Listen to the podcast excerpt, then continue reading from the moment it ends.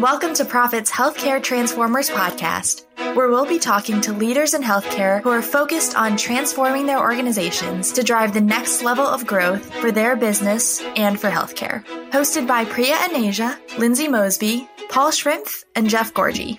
Transformation is one of those terms that has a lot of layers to it. Sometimes it's about innovation. Sometimes it's about shifting the way you do business. Sometimes it's to your overall operating model. And other times it's to a specific department or function. It's also about people, helping them navigate the discomfort that comes with change, but also motivating them to engage in the journey of transformation from the CEO to the newest employee. It's a journey, and that's why we created this podcast to break down this multidimensional, dynamic topic of transformation, one story at a time. Are you ready to dive in? Hello, my name is Lindsay Mosby, and today I have the delightful opportunity to speak with Shoshana Ungerleider. Shoshana, welcome. Thanks so much for joining us. Lindsay, thank you so much for having me. It's great to be with you. Well, I've got all sorts of questions for you, but perhaps we start with just the, the briefest of top line introductions. Can you just tell us a little bit about who you are and um, what part of the healthcare industry you occupy? Absolutely. Well, I'm an internist by training and worked for many years as a hospital based physician. Most recently, joined the, the team at Crossover Health to do primary care, largely in a telehealth role. I'm the founder of endwellproject.org, and we're a nonprofit media platform and annual convening focused on transforming the end of life into a human centered experience. And I'm also the host of the TED Health podcast. I'd love to really kind of have you expand on on that background. So, if you would, do you mind sharing what brought you to medicine and then maybe specifically to the creation of End Well itself? Yeah, so I was one of those people that in in undergraduate, you know, in college, I had like 10 different majors. I could not decide what I wanted to do. I loved everything. I did Spanish, women's studies, marine biology, outdoor education, fine arts. I mean, you name it, I tried it. And I really found myself at the end of actually more than four years of, of college, kind of wondering, gosh, where am I going to land? And, uh, I finished college with not a lot of direction on that. I thought maybe I wanted to go into healthcare because I really wanted to help people. That was important to me and to be of service, but I didn't know how that would play out. And I spent about three years after college out in North Carolina, actually, at Duke Integrative Medicine. And uh, one of my mentors, Dr. Tracy Gaudet, took me on and said, Hey, come out here for the summer, see if you like shadowing me in, in my clinic. And I really did. I loved it. And she, as a non traditional medical student herself, years back, told me that it's okay to not know what you want to do and, and go back and, and take the required pre med coursework. And so that's what I did. I did some research. I did my required science courses and then applied to med school. And I got interested in the world of, of palliative care my intern year, my, my first year of residency in San Francisco. And I was taking care of a lot of very, very sick people in the intensive care unit and realized that our default approach in medicine of do everything and treat patients extremely aggressively, no matter how old they are, no matter how sick they are, and sometimes even if it won't help them at the end of the day, it didn't really sit well with me. Certainly, I, I'm a big fan of saving people's lives and curing disease when we can, but it doesn't make sense to do that for everyone. And not everyone wants that if they understand what it looks like. And through that experience, really got interested in, you know, how can we make sure that all clinicians are trained in, in palliative care fundamentals? How can we make sure that our patients are empowered with the right information at the right time so that they can best advocate for themselves and, and their families.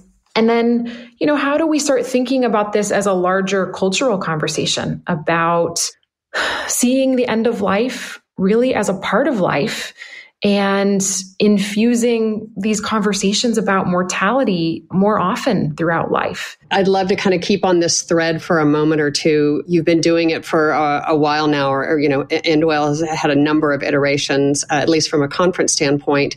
Do you have some high point moments where you feel like it did what you wanted it originally to do, or it brought about the conversations or the connections that you hoped for?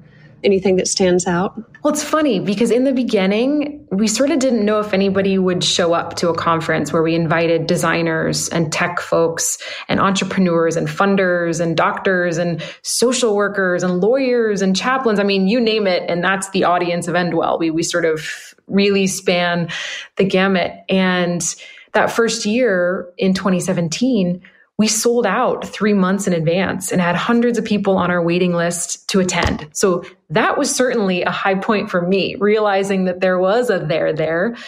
And so many people were inspired and excited to be there.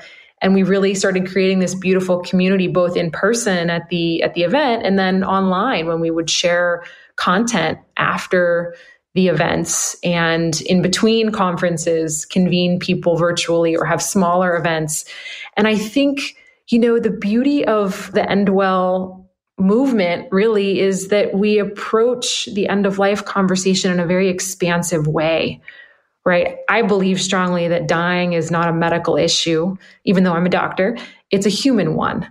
You know, we look at living and dying as a process of the body, of the mind, spirit, our community, thinking about science, but also about art and the sorrow and the joy that can come in these tricky moments in life and everything in between. And so we are unique in that we not only have physicians and scientists on stage, nurses and social workers, but we also have celebrities and everyday heroes. And our goal is really to share a broad range of experiences in everyday language to take to remove this from the medical realm. Not to say that doctors and nurses and, and those in healthcare aren't part of the conversation. Of course they are. But this is part of again you know the, the human experience.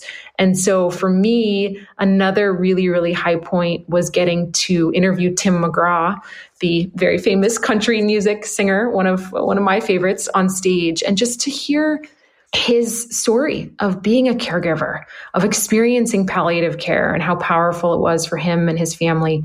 And it just shows you that we're all part of this very human experience. How might these conversations actually unite us and bring us closer together in society? And I think COVID has made that all the more clear that illness and suffering crosses all lines of socioeconomic status, of ethnic and cultural backgrounds.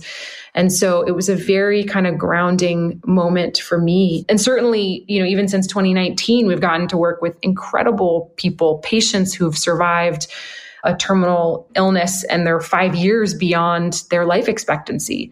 Researchers doing cutting edge work, you know, in the field of, of neuroscience Taraji P. Henson, a famous, famous actress who started a movement around bringing access to, to mental health services for, for people of color. It's been an incredible journey so far, and I think it's only just starting. It really has. Yeah, your guest list is just incredible. I hope people will uh, take this podcast as an opportunity to go check out some of the content because it, it really is just stunning and, and, really helps you think. And to your point, I think gives us a almost a sort of a, a safe space to have really, really complicated and, and emotionally charged conversations for sure. Okay, so of course, this podcast is about the transformation of healthcare, right? We're all very aware that while there are parts of healthcare that are incredible and, and we do incredible things, there are also, we have some work to do to really get healthcare, at least in the United States, working the way that we want it to. So, one of the fundamental things that we are trying to do in healthcare is create better outcomes for people and, and for clinicians as well. How might transforming the way we treat end of life create better outcomes? Yeah, that's a great question and such an important one. I think there's a few ways to address this. And, you know, to me, it goes beyond care at end of life. I think we need to see care for people and their families who are facing a serious illness, maybe a terminal illness, truly as a priority and think about this years upstream from the end of their lives, right? And so the field of, of palliative care, which, as you well know, you know, is a team-based approach to medical care that really focuses on quality of life for patients and their families who are facing a terminal illness and can be used alongside curative treatment. Ideally, again, years upstream from the end of life. Usually, the, the team is comprised of a, of a nurse, a social worker, a doctor, a chaplain, sometimes a pharmacist, and maybe others. And I think it's important to point out for folks that, you know, hospice, which is care for people who are reasonably within the last six months of their life that focuses on comfort, is a type of palliative care, but they're not the same thing. Right. And so I think making that distinction is really, really important. But I think when we talk about palliative care, right, we know the majority of people who have a serious illness, they're not actually dying actively or hospitalized. These people are, are out in the community doing their thing, living their lives. So, palliative care, from my perspective, needs to be available in all settings outside hospitals, in, in offices and clinics, in long term care facilities, in patients' homes, ideally. It should be widely available because it's just good care and it allows people to get the care that they want and actually, to getting to your point, the evidence is quite clear. So palliative care has been proven to improve quality of life for patients and their families and also quality outcomes for healthcare organizations. And it consistently reduces the costs of care because by definition, right, it focuses, it focuses on the highest need and highest cost patients. So it's really, really an essential strategy when we think about population health management, certainly I can tell you loads of, of data in terms of reducing avoidable spending and utilization for inpatients, for outpatients, skilled nursing, home-based care. I mean, you name it, and all of those targets, you know, we're, we're talking about reducing cost, increasing quality, quality of care. And then honestly, I, I can tell you that when patients and their families are happy and satisfied with the care that they're getting, it's care that's in line with their goals and values doctors and nurses and other healthcare workers are happy too because we feel like we're providing the best possible care. Where are you seeing maybe new methods or are there new innovations out there that, that you see are, that are beginning to really kind of help bring more tools and more methods or resources to clinician? Is that also clinicians? Is that something that help that End Well is also sort of focused on? Well, what we like to do at End Well is really highlight the best of out there and not be the ones training clinicians, but really highlight or raise up the voices of people who are doing incredible work on the ground, but maybe aren't getting the attention that they deserve, or just we just give them a boost. So, you know, one thing I talk about a whole lot, right, from the perspective of caring for people who are seriously ill, you know, we do a terrible job in medicine of training clinicians in how to talk to patients right? There's data, there's surveys out there showing that around 70% of physicians were never trained in how to break bad news to somebody. And so, you know, from my perspective, we really need to treat communication skills training like a surgical procedure, where if you're becoming a general surgeon, say, you spend years and years and years, you do thousands of procedures to get it right to make sure your your fingers are moving in the right way. They're, it's connected with your brain. You can you know move uh, the, the needle around. You know, in, in terms of thinking about communication skills, it's maybe not quite as challenging as as removing a gallbladder, but it takes time to learn the nuances of these discussions. And even if you're a pro at it, it's always you know always new issues come up and to be you know curious about people and to connect on a very human level i think is is so critical we are talking about a really complex and emotionally charged part of, of our healthcare experiences. If you could wave a magic wand, what would you ask for to help you and, and others who are doing the type of work that you're in what do you need to really bring real transformation to the system? Yeah, you know, I, I want to build on, you know, something that you you had just mentioned. And I, I would say that things in terms of, of training clinicians and, and communication skills, which I actually think is a should be a top top priority in terms of you know transforming healthcare. You know they're doing a little bit of it. You know they they they have medical students do a couple of courses or you know a couple of days of their very packed medical training on communication skills, but we need to be doing more and keep revisiting it as our patients get more complex, as nuances come up, and really provide more mentorship and ability for people, as you said, to, to practice. And, you know, at its core, the practice of medicine, at least in this country and in, in, in most Western countries, is focused on doing things to people. We have very advanced and wonderful medical technology. We have incredible antibiotics. We have vaccines. We have tools to be able to save lives. And that's really only been in recent history. And if you think about this from a historical perspective, we can even go back to the 1800s. You know, we didn't have the ability to treat disease. Deaths, you know, happened suddenly, often just days after someone became ill. Infectious diseases like smallpox and cholera were the predominant ways people died. The average life expectancy was around 50, right? So back then, most deaths happened in people's homes. And the care that people got was from their family rather than, of course, healthcare providers. So, in essence, you know, death was quicker people died, you know, in a more familiar environment. And it was kind of more normal and expected as a part of life. Children witnessed it, right?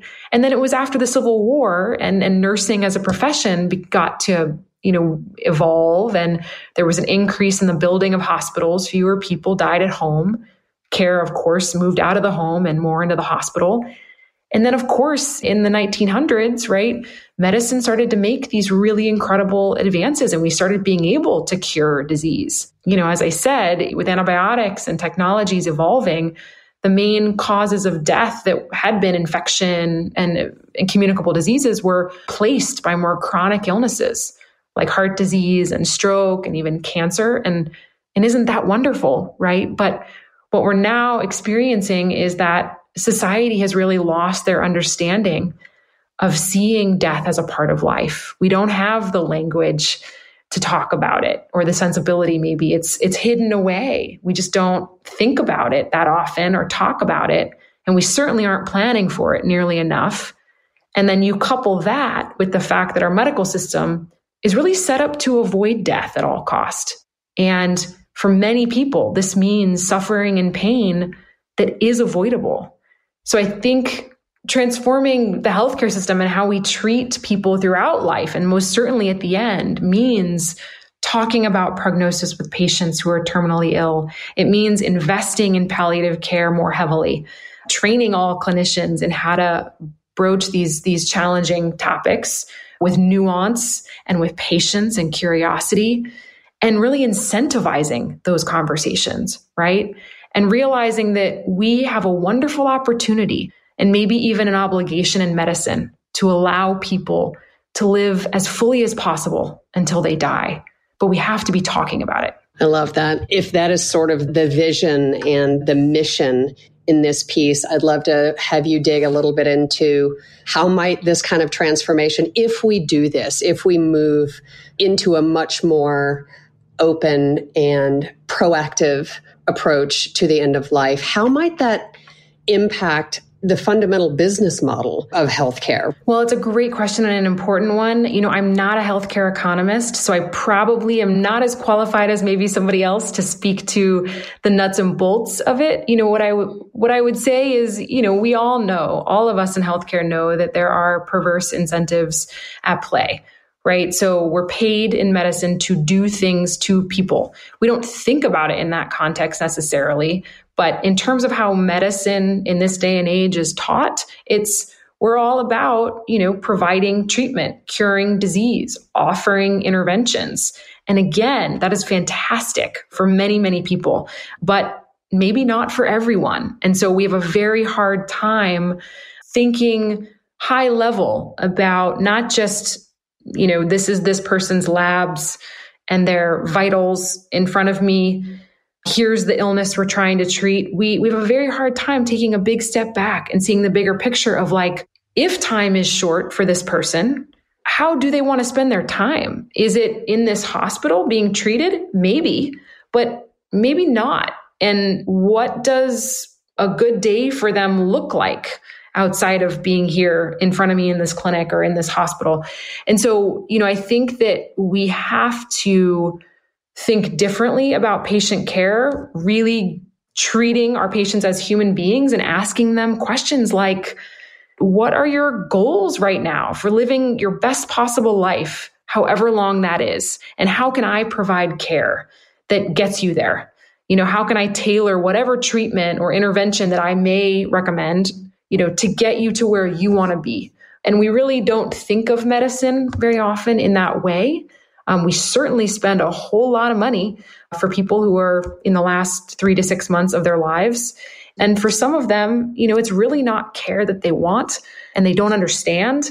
And we don't take any time to sit down and to talk about that stuff. Yeah, absolutely. I feel like what I hear you saying, it's almost as though palliative care in particular can be a part of medicine where you are really focusing on the focusing on the value of the care that is given over the volume of the care that is given. It's not about doing everything, it's about doing the right things. And, and I think what I hear you also saying is that it needs to be in such tight synchronicity with what that person and probably their family really wants. Because I can imagine refusing care is also something that we don't tend to think a lot about in this country. It's it's more like, well, do everything you can. I can imagine that that is a, a significant shift, though, in the sort of the way clinicians are are taught from the beginning a lot of rewiring that would have to go on in the world of you know how do people do medicine as it were i think maybe the last thing that i would love to dig into just a little bit is i see that you and your team are really increasingly diving into film and to video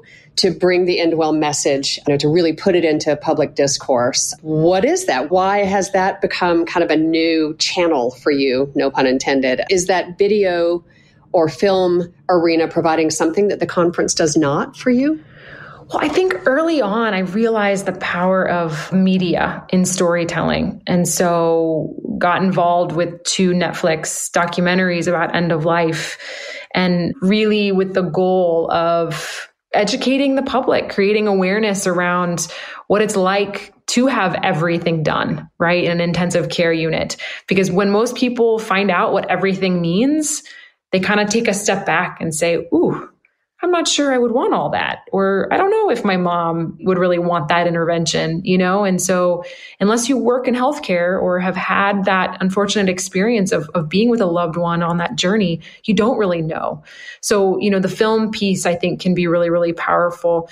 With End Well, we started creating short, consumable pieces of video content at our conferences because we realized there was power in, in sharing these narratives of folks on stage who were famous or maybe not famous because we really wanted to reach people online and on social media, wouldn't fly out to San Francisco for a conference or maybe even had never heard of us. And I think in doing that, we realized that we could reach millions and millions of people with compelling, short, videos. Some of our videos on Facebook, for example, have gone viral to 16 million people just organically. So it's been really incredible to see the power of narrative storytelling, of video in particular, which we know does really well across all platforms.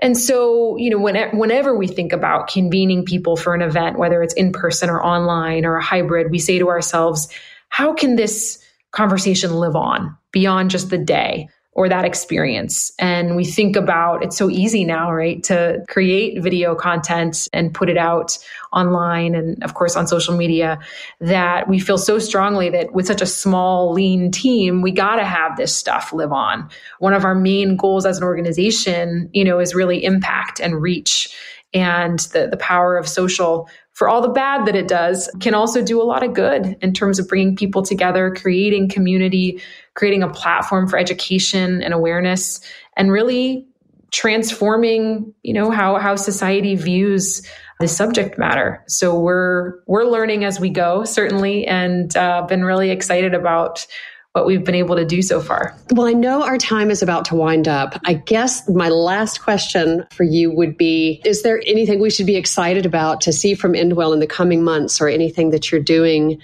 that you're particularly anxious and, and eager to get out into the public forum?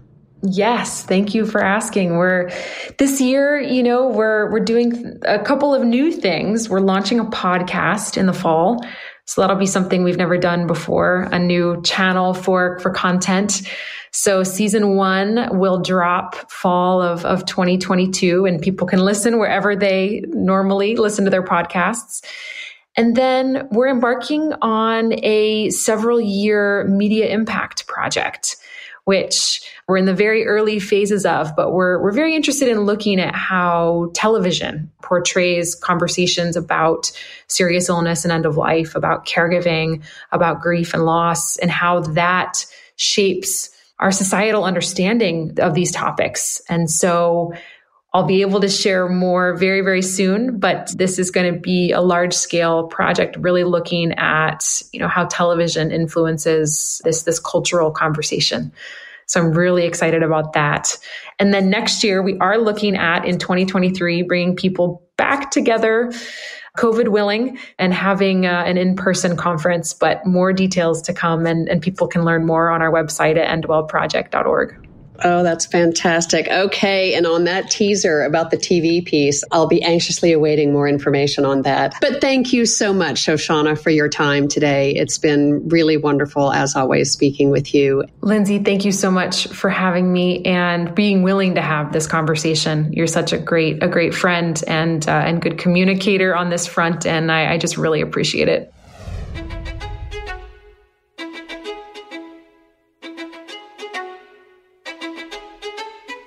Thanks for listening to Prophet's Healthcare Transformers podcast. This podcast is produced by Jared Johnson and his wonderful team at Shift Forward Health. And a big thank you to our hosts, Priya Anasia, Lindsay Mosby, Paul Schrimpf, and Jeff Gourdji. If you like today's episode, you can find more great content like this at prophet.com slash thinking. I'm Anna Kuno, the senior editor of this podcast. Thank you for listening.